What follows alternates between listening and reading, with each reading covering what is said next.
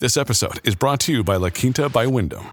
Your work can take you all over the place, like Texas. You've never been, but it's going to be great because you're staying at La Quinta by Wyndham. Their free bright side breakfast will give you energy for the day ahead. And after, you can unwind using their free high speed Wi Fi. Tonight, La Quinta. Tomorrow, you shine.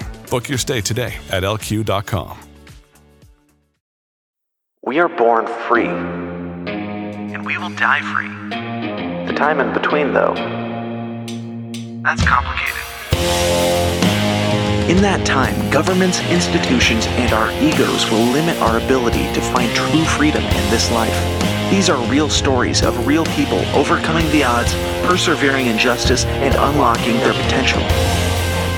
Welcome to Finding Freedom. Here's your host, John Odermatt. Hey, everybody, welcome back to another episode of Finding Freedom right here on the Lions of Liberty podcast. Excited for today's episode. We're going to be talking about a topic that is very near and dear uh, to my heart, and that is protecting and fighting against censorship. Um, some tactical, practical um, methods that are available out there in order to um, not only fight back against censorship, but uh, actually go on the offensive. I think um, against uh, you know censorship from big tech companies, which is something that I, I, think we are behind in in doing so. Much of the way that uh, we have dealt with censorship, I think at this point has been very reactive. So I'm extremely excited uh, to bring you my guest today, who I will introduce in just a moment. But before I do that, I want to remind you about our sponsor for today's episode. That sponsor is Masa Chips. Do you like tortilla chips? Do you hate seed oils? Well, then you're going to like Masa Chips because Masa Chips are fried in grass fed beef tallow, no seed oils. Uh, seed oils, of course, very inflammatory and not good for you. If you've been looking for a healthy tortilla chip that does not taste like cardboard and tastes delicious, then the answer there is Masa Chips. Just go to masachips.com and uh, pick up a few bags of Masa Chips and uh, use promo code LIONS at checkout. And uh, I promise you, I promise you, you are going to love them. You're going to absolutely love them. They are freaking delicious and they're scaling up, they're growing. This is a young startup. You're helping uh, some freedom minded entrepreneurs to advance their vision of a, uh, a seed oil free tortilla chip. So please do what you can, buy some Masa chips. Secondly, want to remind you this show, um, Finding Freedom, every time I interview someone, now I do a bonus segment. And that's no different for today. Have an awesome uh, bonus segment that I uh, recorded with my guest where we dig a little deeper into certain areas. Uh, I find out why maybe Joe Rogan doesn't like him. So if you want to learn more about my guest and get an extra 15, 20 minutes of Finding Freedom, be sure to join the Lions of Liberty Pride. You can do so by going to patreon.com slash Lions of Liberty or Lions of Liberty.locals.com. And of course, you join the Pride, you get all of the other additional perks that we have. So don't delay, go join the Pride today. That rhymed. You're right. Free rhymes here on Finding Freedom. Well, let's get into this interview. I don't want to waste any more time. All right, live here to the Lions of Liberty Pride, and I'm joined by Matthew Raymer. He is the CEO of Content Safe. And we're going to learn all about Content Safe. So I, I don't want to tell you exactly what it is because then you wouldn't listen to this whole interview. But essentially, from what I understand, is it is a way for um, those of us, like here at Lions of Liberty, who have suffered from uh, deplatforming or uh, shadow bans on YouTube. I'm looking at you, YouTube. I don't like you, YouTube. Um, people like that, they help to keep the content safe, to keep it circulating, to keep it out there. And uh, we'll talk all about that. But Matthew, happy to have you here on Finding Freedom. Good to be here with you. Uh, it's a pleasure to be on your show and to talk about our wonderful service with you all. In a nutshell, awesome. what we are is a content redistribution service. Uh, we take content from one place and we broadcast it to many other places. Uh, we're specialized in alternative media platforms. Uh, we don't, Okay. w- though we have the capability to upload to YouTube or uh, Facebook or p- the mainstream platforms, we de emphasize that. And we are trying to encourage people to go to places like BitChute and Odysee and Rokfin and Brighteon and um, the many other sites that are out there. There were a couple names there I don't think I've heard before, but we, we can talk talk more about those. I've, I've heard of BitChute and Odysee. Um, we we use Rumble too, uh, but yeah, there were. We'll, we'll talk about the the other options. I, I don't want to dig into the uh, into the details of it yet because first I want my audience to learn a little bit about you and how you ended up here. Um, and, and why you're passionate about this. So Well- maybe if you could just give some, some background on, on yourself, uh, how, Sure. how you got to being CEO of uh, of Content Safe. Well, let me, I, I can make this story as long or short as you like, but let me try to give you the Let's- Midland. Let's go let's go in detail i mean Okay, it's, sure. it's a podcast let's let's make it fun Okay. Uh, well, I kind of give a lot of credit to my dad. Uh, I'm 53. My dad passed away in 2012. So I was a child of the 70s and 80s. And my dad was an old school conspiracy theorist. So in 1984, 1985, he was telling me that the bankers ran the world and that the US government was involved in all of these projects that they shouldn't be involved in. And he was very well read for a man who never finished high school. Uh, and did he vote for ron paul in 1988 on the libertarian ticket no, I don't think he did. In fact, you know, I'm not even sure who he voted for in 88, but I can remember in 1980 with Reagan. I can remember because Mhm. I was I was quite politically active at a young age. And I remember talking to my dad about Reagan and how great Reagan was. And my dad looked at me and he said, Reagan's the choice between two uh, two evils. That's what he told me in 1980. And he was a registered Republican at the time. And Mhm. uh, he was very anti-establishment. Uh, to, to just give a bit of backstory, I'm the last child of uh, of four, and my eldest brother volunteered to go to Vietnam. wow Yeah, and he volunteered, and he told my mom before he went because my mom, bless her heart, my mom had me when she was 37, and she had him whenever she was 16. oh wow Yeah, and my brother told my mom, "It's good you're having another child because he's my replacement." wow And this broke him dying broke the heart of both my mom and my dad. My dad begged him to go to Canada to avoid being drafted, and he went ahead and mm-hmm. volunteered because he felt guilty. He had friends dying. It, Wow. it was crazy, and I think it was out of Mhm. that that my dad became anti-establishment because of that. And yeah that that kind of sets the footing for what comes next, which is the PC revolution, you know, personal computers. And my dad and mom pumped a lot of effort into my education and me. Uh, I mean, I mean, goodness, the things. My dad was busy working with my other three siblings, but with me, it was like everything was about me. Uh, it was like taking me to go to places, taking me to go, not just entertainment. I mean, like intellectual things. So it was all about educating me and making sure I could think and and all of that stuff. Well, I ended up with a computer when I was 13, when no one else even hardly knew what a computer was. Uh, and I taught myself to program. And by the age of 15, I'd started a small company pre-internet, what, what kind of computer i'm just curious what kind of computer do you remember what you had when you were 13 the Commodore 64. okay i don't even know what that is so what, what year would have that been That would have been 1983.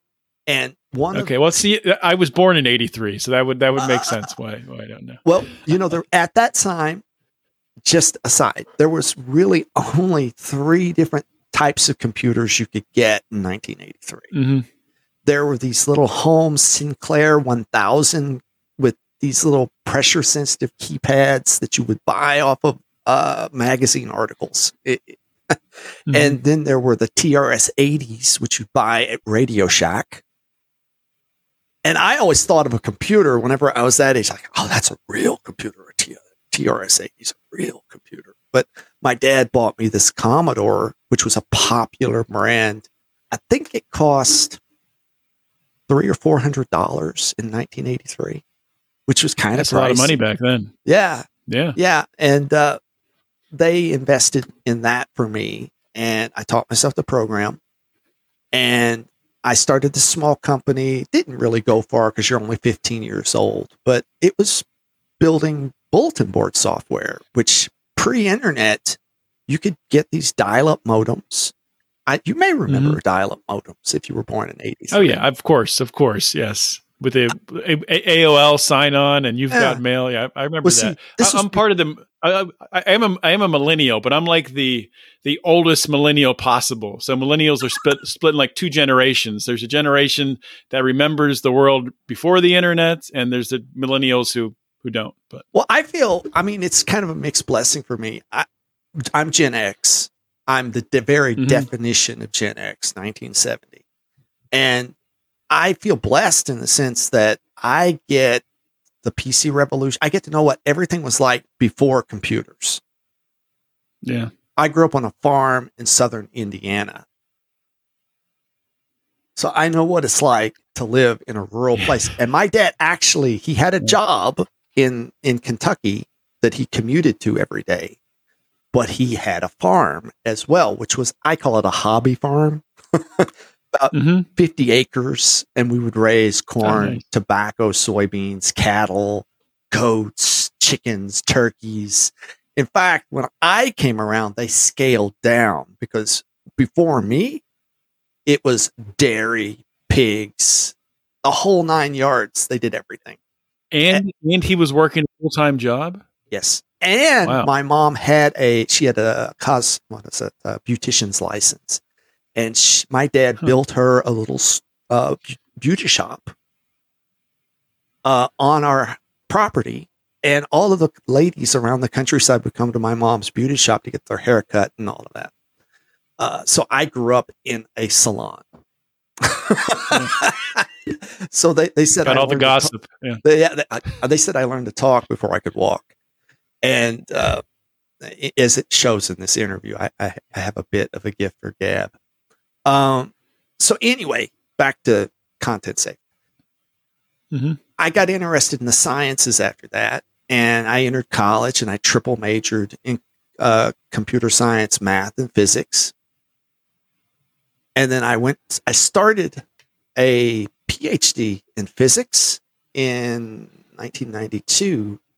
And- But after a year and a lot of stress, because physics graduate school is quite stressful, I said, you know what? I have good grades, but I really don't think I want to do this the rest of my life. So I went back and got a master's in computer science. Now, this is another pivotal point in content safe.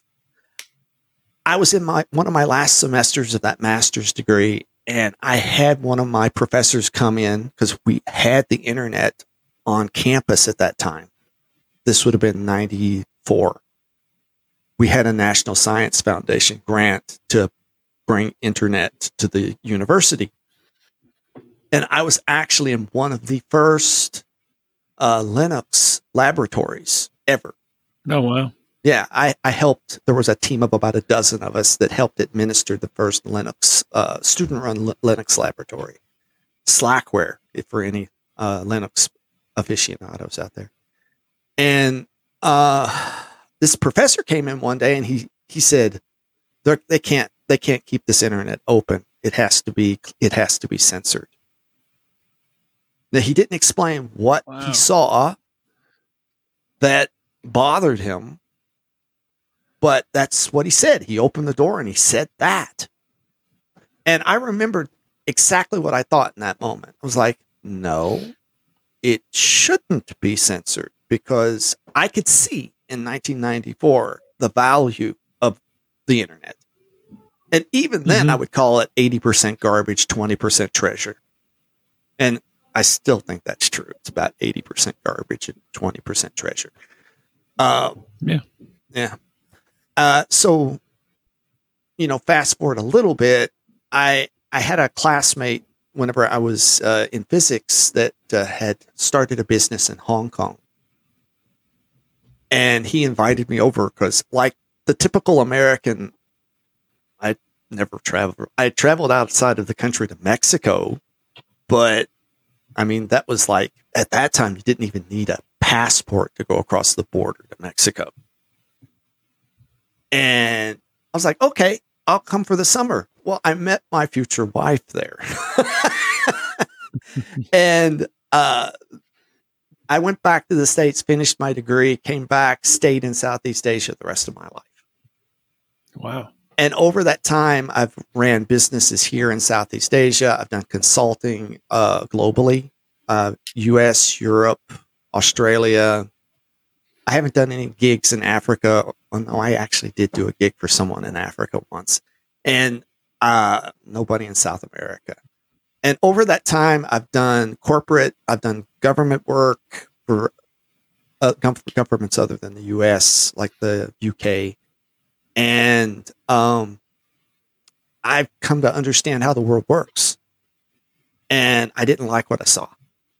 And whenever I was skeptical about what my dad told me as a child, but whenever I got that knowledge of the real world, I was like, you know what? You really have to protect the ability to speak, even if it's something you disagree with.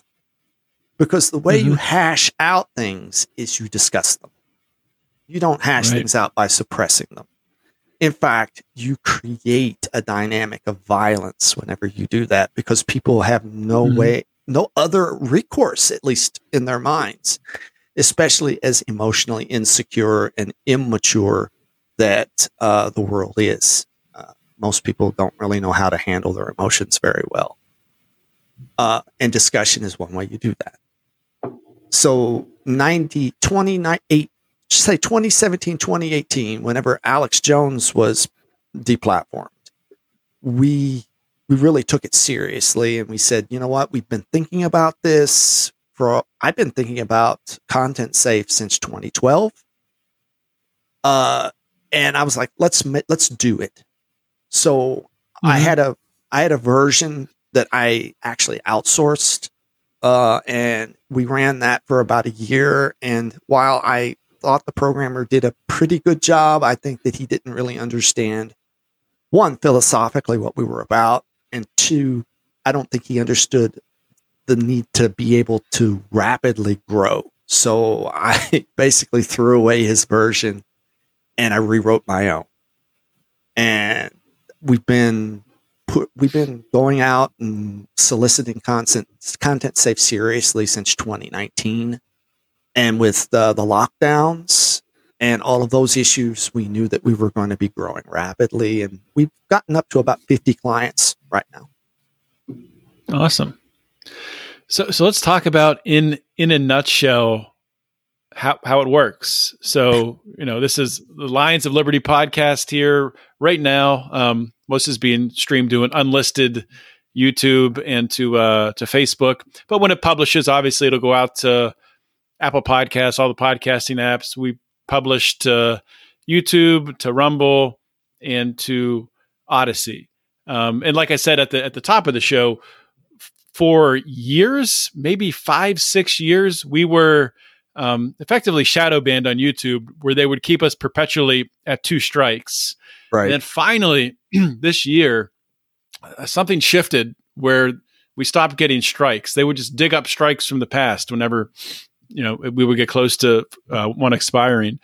Um, so now we're able to monetize, but we're still kind of shadow banned. Um, but anyway, that's that's just kind of the, the backstory for us here at Lions of Liberty. So say Lions of Liberty comes to you um, w- with our shows, and we say we want to use content safe. What, what what would we be getting in the uh, in the product? Well, as an architectural decision, I decided that I would provide a flexible means of getting content from content creators. So as far as how what you would do, it's really up to you. What we try to stay with your current workflow. So if you're mm-hmm. automatically posting to YouTube, we would pull it from YouTube and then you would tell us what platforms you want it to go to and then it would automatically go out to those platforms. Now, I have some content creators who have production teams and what we do with them is, let's say that uh, your comp- your your your production team likes to use Monday.com, for instance. Uh, we would hook into Monday.com, and in that case, we can actually schedule shows. So if someone comes to us and we want this to be published at uh, five o'clock in the afternoon on Monday, well, as long as your system tells us that it can, needs to be published at that time, our system will upload it at that time. Okay. So we're very flexible about how we work. And that's philosophically at the foundation of how the company's supposed to work. And there's good reasons for that because content creators, pardon the expression, are kind of like herding cats. So yes, that's that's true. so you really can't. I, I, met a fellow who tried to do something like what we do, uh, maybe about 10 years ago for podcasts. And he just threw up his hands and said, nobody wants it. And I looked at the way he did it and I'm like, there's a reason why no one wants your service. The reason that they don't want your service is you try to lock them into a particular workflow mm-hmm. and that you're saying, no, everybody has to do it this way. And I'm like, you don't need to do that. Technology is flexible enough that you can accommodate a wide, and honestly, when you get down to it, there's only a limited number of ways people can do it. So why right. not support all those ways of doing it so that everybody gets mm-hmm. to, you know, to do it the way they want to do it. Right.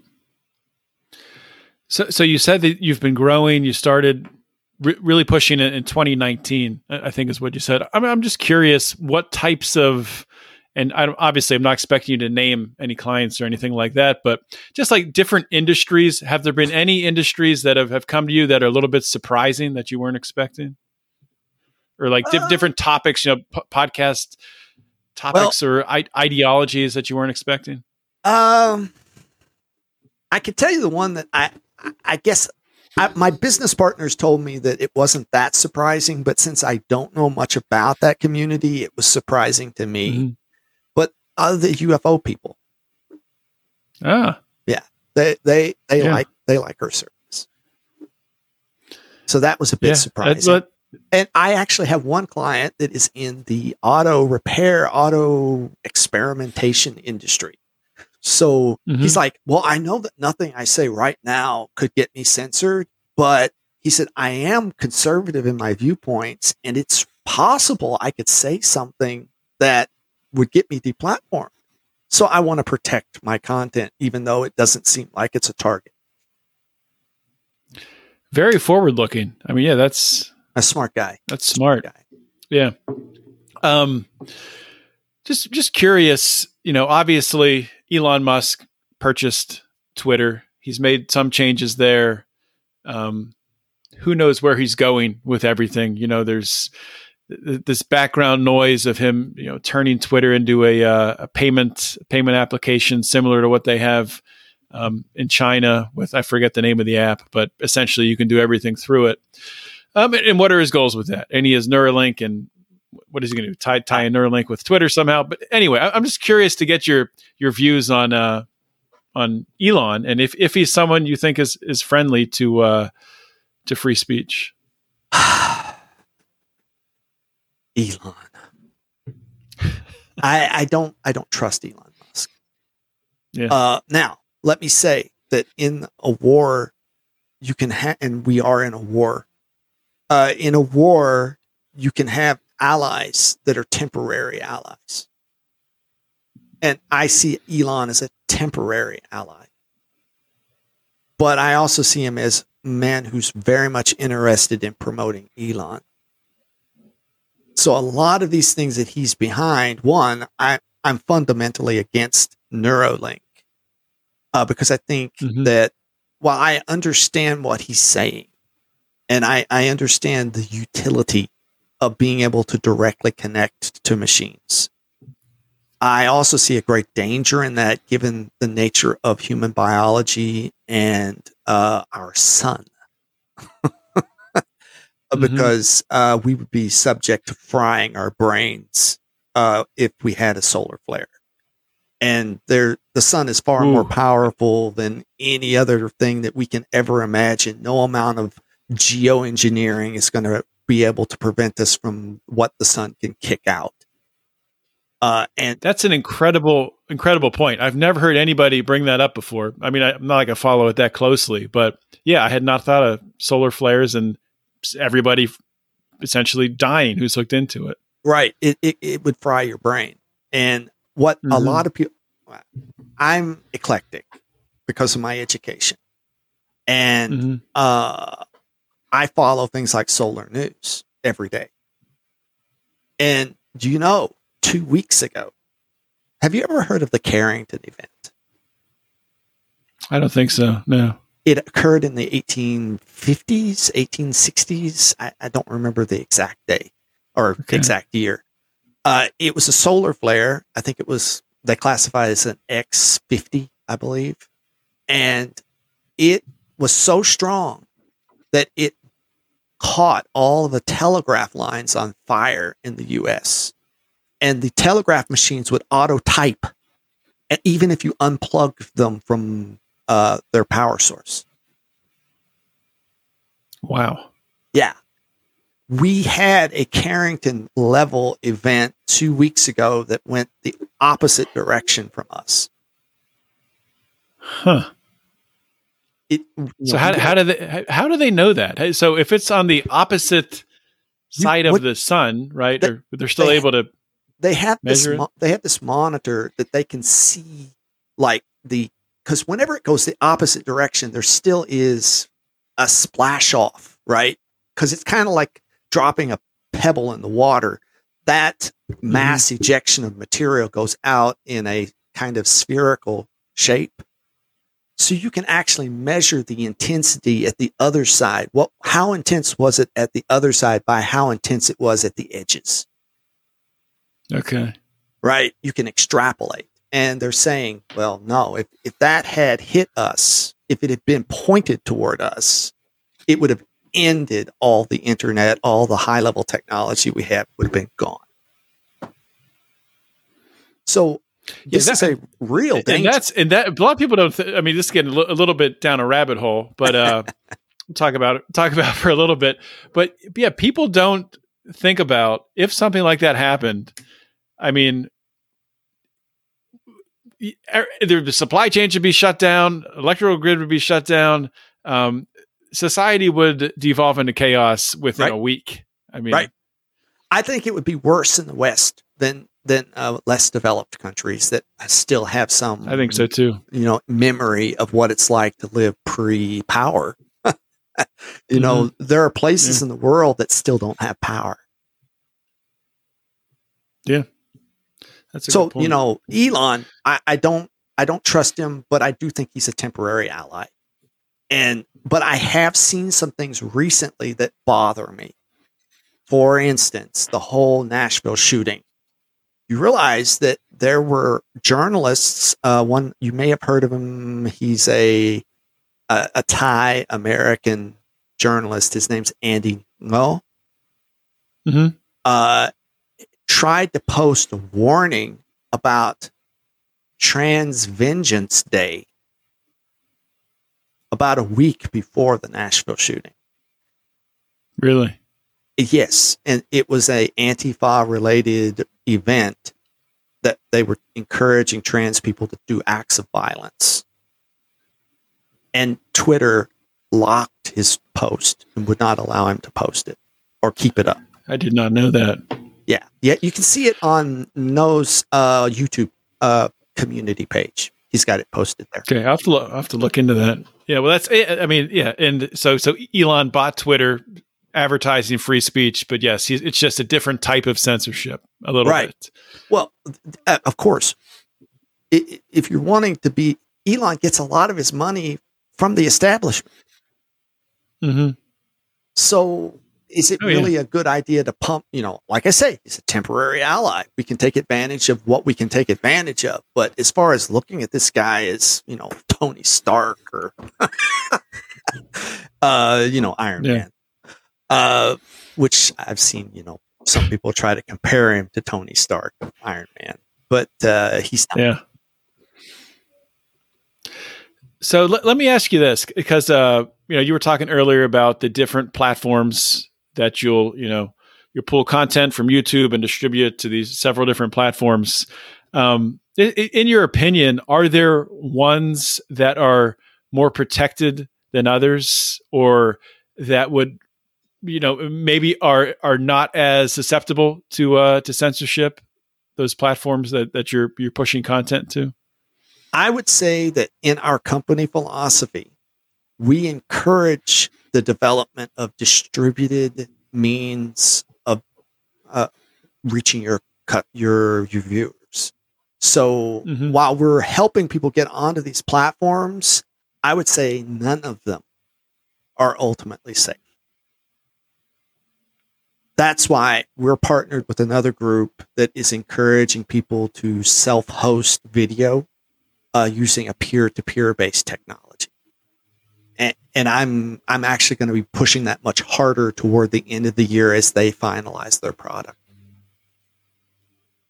So so how would that work? Self-hosting. Well, basically, uh, just to give you a sketch, uh, you yeah. would get either an appliance like a box that they make, or you would set up their software for free on a computer. Because this is not, while we have to make money at this sort of thing to be able to, to do work and feed our families, uh, this is mm-hmm. not really ultimately about money. This is about an idea. And the technology. There's plenty of things you plenty of things you could do to make money. Like that's right. And I often yeah. say that uh, you know I didn't think of content safe necessarily as a way of making money. Thought of it more as an idea, and I have faith that out of this, I develop relationships that if content safe didn't make me enough money, I can make money other ways. Mm-hmm. Uh, but that said, it's still a business, and you do have to pay for servers and all that stuff. Right. Uh, okay. The, the you buy the appliance, you upload your video on that appliance and that it has software that allows other people to notice that that video was published on your appliance and then they download it to their computers or their appliances and it becomes a sharing network that people can watch your videos on. And it's community owned. It's not run through a central server. Huh. And this technology that's pretty cool. New. it is. And it's not new technology I mean, it's been around for at least 10 or 15 years. Uh, it's, it's actually quite mature technology. And there are competitors. The one I'm thinking of in particular is called uh, Interplanetary File System. There are competitors to it that are newer, but IPFS has been around for a while. And what it takes is just people participating to make it good. And what mm-hmm. we've done with this company is we're we're going to be the side that maintains the the platforms. So on their appliance, you'll be able to enter an API key for content safe. And then whenever you upload to that appliance, then it will upload to us and we can put it on the platforms. I, I like that a lot because because I mean one of the the biggest problems I see with you know, be it podcasting or with publishing to to YouTube. But um, you know, just just speaking of podcasting for a minute, really the the the bottleneck, the the problematic um, point is essentially everything goes out through Apple Podcasts. And if Apple Podcasts were to shut you off, you're that's it. I mean, you you don't have a show anymore essentially. You're toast. Yep. Yep. So to, yeah, to have a way around that, and yeah, if it's if it's video, you know, Well, and, you know, in my it's- it's just- mind, yeah. in my mind, the way we need to think about this is definitely a war mentality. We've got Yeah. our uh, we've got our technologies that we can use on the front end, but then we also have our fallback technologies that we can use, and we need to be willing to do this low scale if we have to. Uh, I've forgotten what they call them, but sup- supposedly before the U.S. left Afghanistan, there were these cars that would drive around that were full of computers and hard and hard disks and Wi-Fi, and they would provide access to movies and uh, all sorts of things as the car drove by. really That's a yeah, really. You can find it on Wikipedia. I forgot what they call them, but there was a name for them. Huh. Yeah, we need to be willing to do it however it takes. Yeah.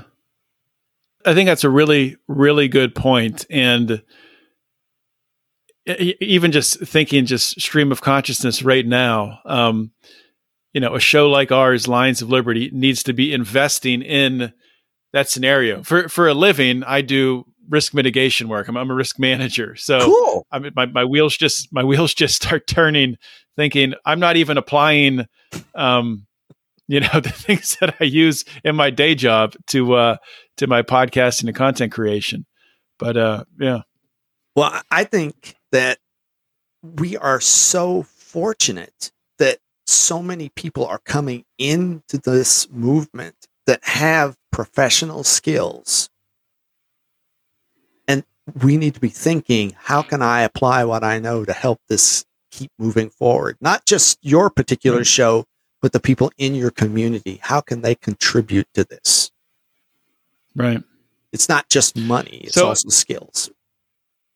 Yeah, uh, well, that's uh, that's a resource too. Skill, Mhm. Skills are skills are resources. We, we can leverage that as well. And, and like as you said, this this is a war. So can you speak just a little bit more to that sort of war mentality? Of course, you, you've re- you've referenced Alex Jones a couple times. I love Alex Jones and uh, his his show Infowars. I mean, he re- he called this out decades ago. Um, what, Well, what was going to happen? So uh, can you just I- yeah speak to that? I tell you, uh, the real, I, even though I would give Alex some credit, uh, I would say that it was a French philosopher that actually really gave me this mentality.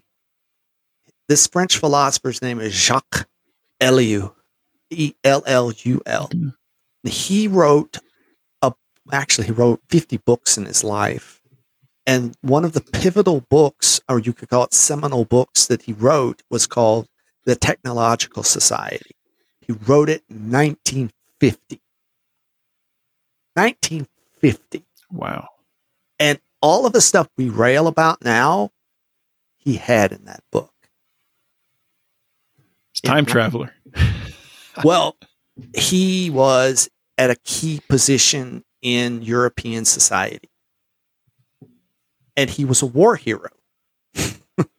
because whenever the Nazis took over France, he fled to, uh, I I forget what it is, Vichy controlled France or what, Vichy, I forgot what that's called. Uh, he went away from the Nazis and he helped people escape the Nazis. Uh, and he was elevated to a French war hero. And because of his position and his education, and the guy was just a friggin' genius. He was absolutely a genius. He had access to all the information that the European world would give him access to. And he would just keep reporting thing after thing after thing after thing after thing in his books.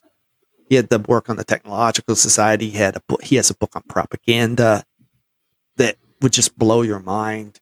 Uh, that his insights, and I read several of his books uh, after I encountered Jones, and his his viewpoint was that now he's actually kind of a black pill sort of guy.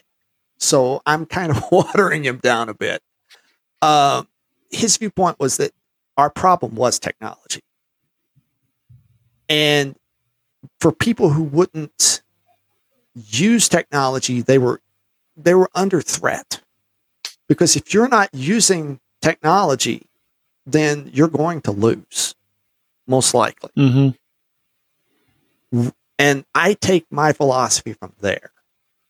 We have to up our game. We also have to be aware of the consequences of the technologies we use, like, for instance, Neuralink. Why would I bother to worry about solar flares? Well, because I'm investigating risk management, right? I'm investigating mm-hmm. what are the possible dangers of adopting a technology and how do I compensate for those dangers? So my yeah. war mentality is based on that. That's extremely interesting. Um, I mean, it kind of it, it kind of ties over. I was listening to a podcast recently where you know they were talking about talking about warfare, talking about the spiritual warf- warfare side of it. I don't know if you're you're a, a faith based person or not. It doesn't really matter, but just it, it's it's a similar thing. Um, thinking how you know the devil created technology, but God can still use the technology for good. Um, it, I mean, and then just not using it, um, you're missing you're missing out on that on that outlet that uh, that path um, to reach others. But well, staying in the general sense of spiritual, I do believe that this is first and foremost a spiritual war. Uh, I feel that it's in the hearts of men that these things originate. Mm-hmm. And we need to be very conscious of that. Uh, if you look at the recent events about the shooting, uh, it's very obvious that that's what's going on. Yeah. Yeah, so, I mean, it's it, it's kind of it, it's it's kind of like, and there's a lot of people in in my space in this libertarian freedom space that over the the course of the past really COVID, COVID lockdowns really, really set it off for a lot of people. Where we realized um, prior to that, you know, you're in this space where it's oh, let's talk about libertarian philosophy and these hypotheticals, and if this happened, the government may do this or do that, and then it was, you know, bam, punch you in the face, don't leave your house, otherwise you're going to prison. You can't work. I'm shutting down your business. And it's like, holy shit, we're, we're right. dealing with something, something serious here. Right. But, right you know, and to emphasize that whenever I use the word technology, and I, I often forget to point this out, I don't just mean electronics and mechanical. Mm-hmm. The whole lockdown thing is a kind of technology to control a, a mass of, po- of populace. Yeah. So you have to be so, aware uh, of that technology. That technology exists. Are are you um, are you alluding to uh, vaccine cards or CBDCs, or you're speaking simple, to it in a different simple way? Simple as the lockdowns. I mean, the vaccines, I definitely mm-hmm. think are a population control mechanism. Yeah, yeah, and I think that we're going to see that more and more and more uh, as the years go by, as birth birth rates decline, because it's yeah. de- definitely hurting uh, reproductive uh, ability. Yeah, they, they've they've admitted that. I mean, they admitted that you know women taking the vaccine have you know menstruation issues, and yep. uh, well, it's, miscarriages are on the rise. Mm-hmm. Uh, it, it, it's you know the only question I have is, is this uh, let's say a person who took one dose, is mm-hmm. that going to be something I've heard Peter McCullough say that that your body can actually flush out the mRNA portion of the vaccine in six months because it's foreign. I've heard mm-hmm. other people say no, it's permanent, but I don't know. Time will tell. Yeah, it. Yeah, and uh, maybe they'll come up with a way to to test. Um, you know, th- these people who did take the vaccine and, and re- regretting it can, you know, actually you can start to troubleshoot and figure out what works to to maybe flush it well there there are people working on that there are people working on yeah. that and i i like i say it's time will tell it, it's really hard yeah. to say right now because i uh, my wife and i've talked about this that uh, i never at any point didn't think of this as anything but deliberate mm-hmm. some people say oh no it's incompetence No, I I don't think so. I don't think this is incompetence at all.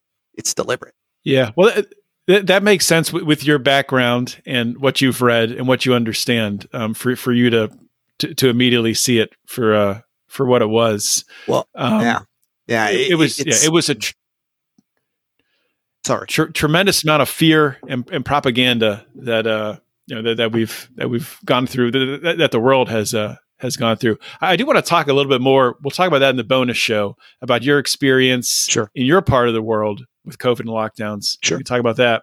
But before we leave the main show, um, I want you to actually first let's do this. So, is there anything about Content Safe that I didn't ask you about or we didn't talk about that you'd really like to uh, to bring up, or is there just something you just want to to drive home? Uh, you know, well, there are about? a couple things that are right now in the oven so to speak. And I think those are worth mentioning. One, uh, mm-hmm. we are building a cross platform statistics gathering system. So hopefully in the next 120 days or so, we're going to have the ability to look at when a show is broadcast, look at its viewership, watch That's the, great. Yeah, you know, watch it and be able to analyze like, okay, if I publish it this time, do I get more views than if I publish it this time? And do that on, uh, and also keywords and other things like that. The other thing would, would that would. Mm-hmm. I'm sorry. Maybe you're going to say the other thing is what I'm going to ask, but I'll ask it right now anyway. Would that would there be a goal eventually to be able to use that for monetization or? Oh, absolutely, absolutely. That's yeah. the key. Uh, one of my big clients, what, what one of my big clients um, is um, uh, using that system to aid in their monetization. Uh, the sorry, my wife poked her head into the office there for a second. Ah, no problem. Uh, the the other thing is we are building a machine lang a machine a learning system for identifying um, what could potentially get you taken off of a platform. So, like offensive language, terms of service violations. And we're doing mm-hmm. this specifically because some of content creators want to clip their videos and they want to make sure that the clips are clean. And then they'll post them on YouTube and Instagram. And then that's supposed to drive traffic over to their non mainstream platforms. Okay. So, so just taking a clip and saying, Hey, YouTube, here I am. My video is is over here. If you want to see this interview, like, like that, like a like a promo that you would. Yeah, right. or, exactly. Yeah, Something okay. just a hook to get you to come over to the yeah. to an, another platform. Gotcha. Yeah. Those and, what's the second thing? I, I, I, I interrupted you in, in, the middle there. You said there was a second thing. Oh, that's that the that was the second thing. Okay, gotcha. Okay, and, and last thing, um, just just plugs, content safe yourself, your social media, if, if you want to share any of that. Oh, yeah. Contentsafe.co is our website. And if you're interested to book a, a uh, call with us, just uh, fill out the ingestion form and we can schedule an appointment to talk. All right. Sounds good. Um, we're going to go to the bonus show now. So be sure to subscribe and join the Lions of Liberty Pride to hear that. And uh, Matthew Raymer, thanks for coming on the show. Uh, you're welcome. All right. Hope you all enjoyed that interview today with my guest, Matthew Raymer. Really, really interesting guy. And you can also go and listen to the, to the bonus part too, because I'm sure you're going to want to continue on. So uh, definitely do that after I wrap this show here. If you don't, if you aren't a member of the Lions of Liberty Pride, you can easily join by going to patreon.com slash Lions of Liberty or lionsofliberty.locals.com and getting that bonus feed so you can hear uh, the rest of my conversation with Matthew. I was uh, really, I don't want to say surprised by how much I enjoyed this conversation, but um, you know, I haven't honestly, I, I, never heard Matthew on a podcast before. Um, I was familiar with his product, Content Safe, really interested in learning more about it, and uh, really, I mean, super interesting guy. Getting to talk with Matthew, I, I got to talk to him for you know another hour. Um, so I probably will have him back on in the future. And uh, hopefully, you guys enjoyed today's conversation as much as I did. And I'm pretty much going to end the show right about here because I'm recording this very, very late on Sunday night and I need to finish editing this podcast, get it published. It's been a heck of a week and a weekend. Um, didn't have time to do it until right now. So hopefully you guys enjoyed the episode, and I will see you all next week. Always remember to keep, always remember to keep your head up and the fires of liberty burning.